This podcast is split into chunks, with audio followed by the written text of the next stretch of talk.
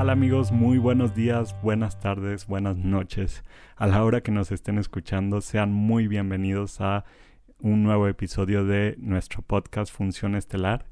Como se podrán dar cuenta, esta semana no subimos el episodio el día lunes y esto se, se debe a varias razones. Antes que nada, eh, me gustaría introducirles a este nuevo segmento, este nuevo programa que básicamente se va a estar subiendo todos los jueves aparte del episodio de los lunes. En esta ocasión no pudimos subir un episodio este lunes porque pues nuestro compañero Diego se encuentra de viaje, un viaje muy importante para él.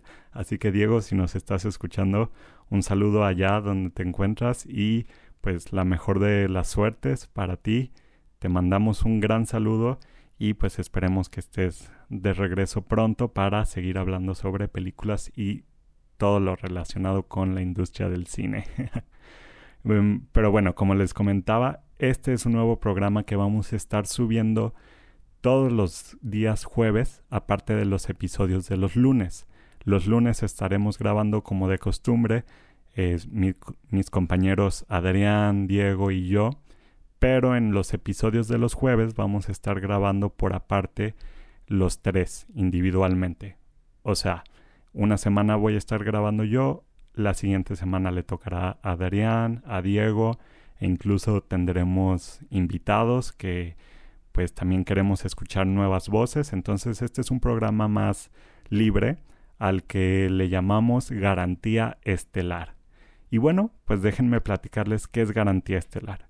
Como se podrán dar cuenta ya por el título, hoy estaremos hablando de la película Birdman, que es una película del 2014. Así es amigos, no estamos hablando de un estreno de taquilla, no es nada nuevo de este 2020, es una película ya del 2014.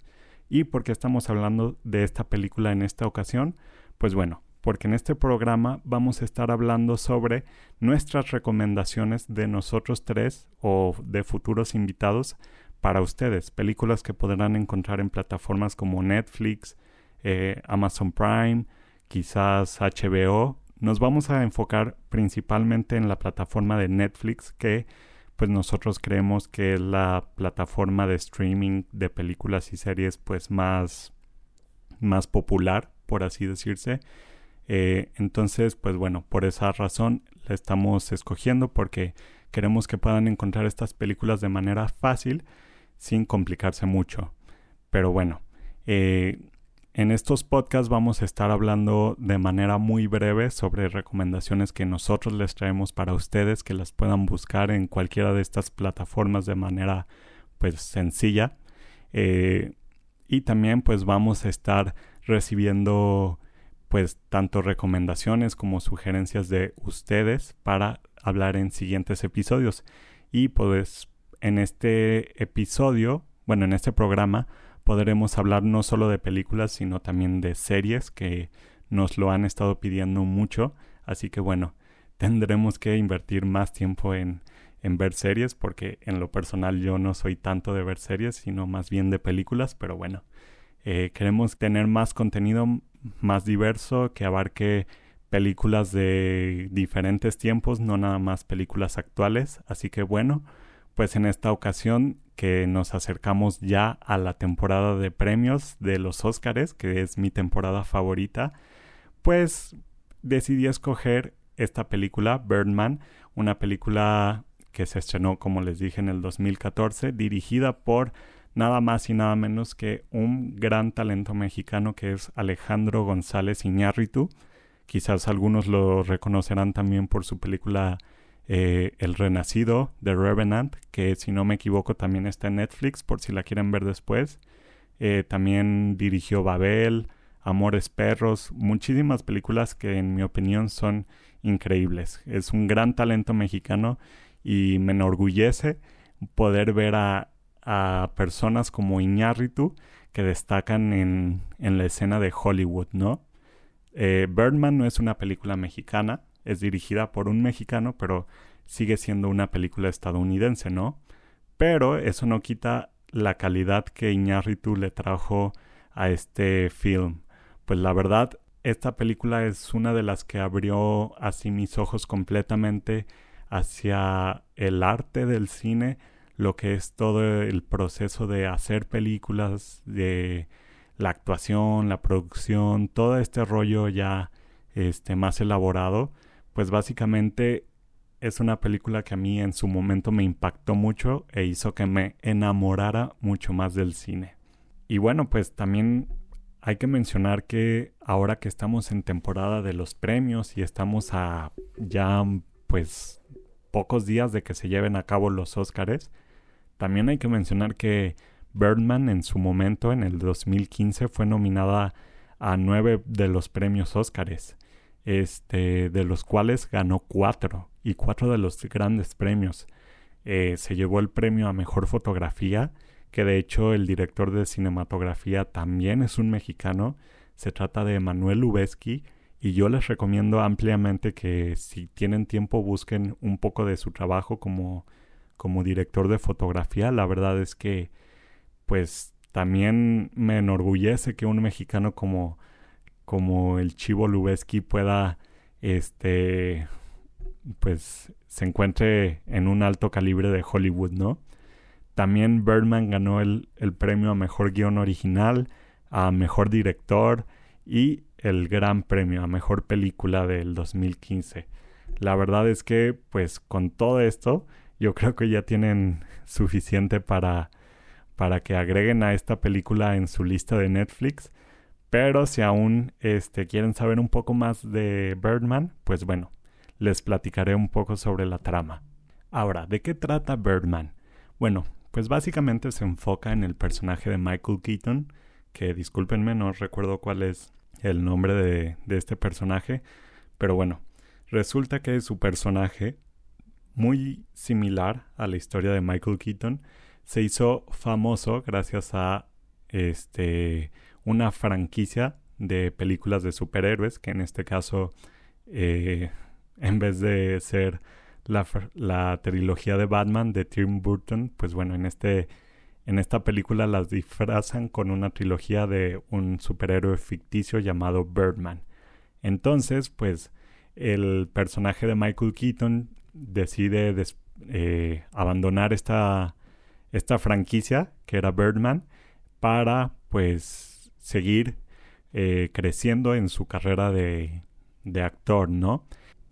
Entonces nos encontramos con este personaje que pues ya tras muchos años de haber dejado esta franquicia, pues se quiere adentrar en el mundo de, la dirección y de la actuación en Broadway, que pues para, para este personaje resulta ser algo más eh, de mayor impacto artístico, más relevante, porque básicamente lo que está buscando es esta, este reconocimiento, ¿no?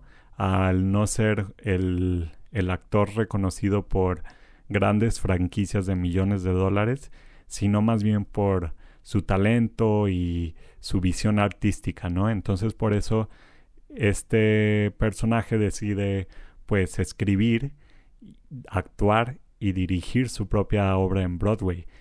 Y la verdad es que eh, Birdman se puede interpretar de muchísimas formas. Digo, tiene su historia narrativa lineal, como cualquier otra película, no es una película este, tan artística, tan...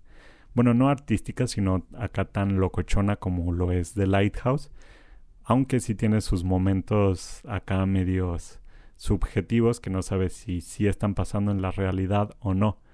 Pero bueno, el punto es que puedes analizar esta película de diferentes formas. Puedes verla desde el ámbito de lo que es la pues el tratar de ser relevante en la actualidad, que es lo que te lleva a ser como alguien importante en el ámbito artístico y pues también tenemos capas que son como lo que es la industria de Hollywood y de Broadway.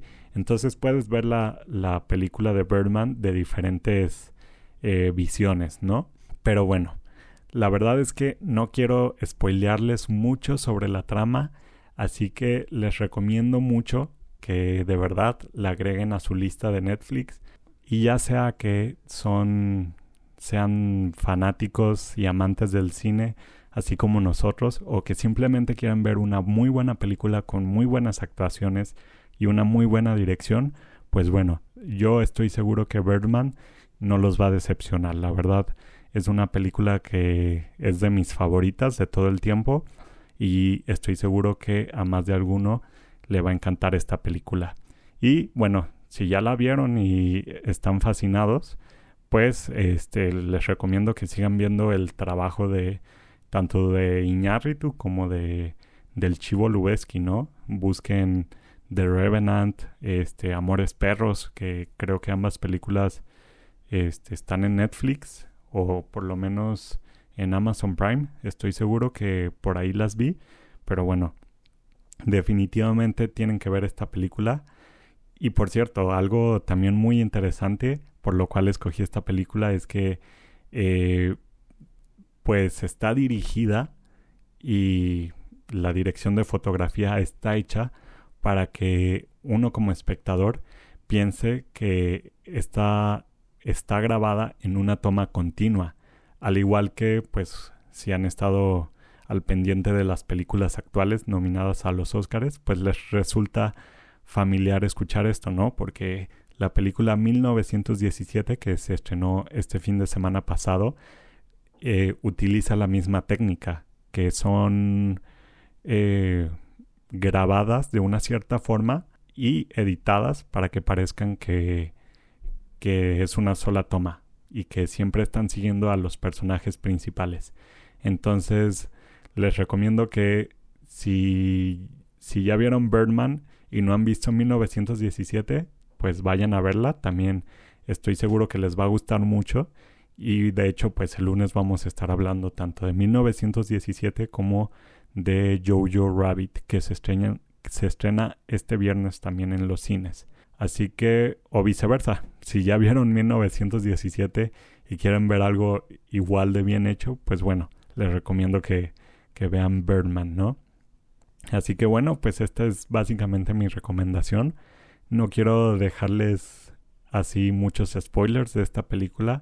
Ahora vamos a pasar a las recomendaciones que ustedes nos han hecho este de series y películas en Netflix, ¿no? Para los que no nos siguen en redes sociales, estamos tanto en Twitter como en Instagram como Función Estelar P y en Facebook como Función Estelar. En Twitter estamos ya subiendo constantemente eh, tweets sobre noticias y cosas relevantes sobre la industria del cine. Y en Instagram estamos haciendo eh, dinámicas un poco más interactivas. Por ejemplo, en este caso, para estrenar este nuevo programa que es Garantía Estelar, pues nosotros les preguntamos cuáles serían las películas que ustedes recomendarían en Netflix. Y pues bueno, vamos a mencionar aquí algunas de las que ustedes nos dejaron. Muy bien. Esta recomendación creo que es una serie, se llama The Good Place y nos la recomienda em, She, Fix, She Fixing Her Hair. No sé si dije tu nombre de usuario correcto, pero bueno, eh, ella nos recomienda The Good Place. Eh, yo la verdad no he visto esta serie, pero creo que por ahí han dicho que, que es muy buena, ¿no? También una serie que nos recomienda Marily Fuentes. Es la serie de Drácula, una serie original de Netflix que si no me equivoco se estrenó hace poco. Yo la verdad es que como les comenté al principio no sé, no soy mucho de series, pero bueno, este tanto The Good Place como Drácula ahí las recomiendan y yo las tendré en mi lista para checarlas posteriormente.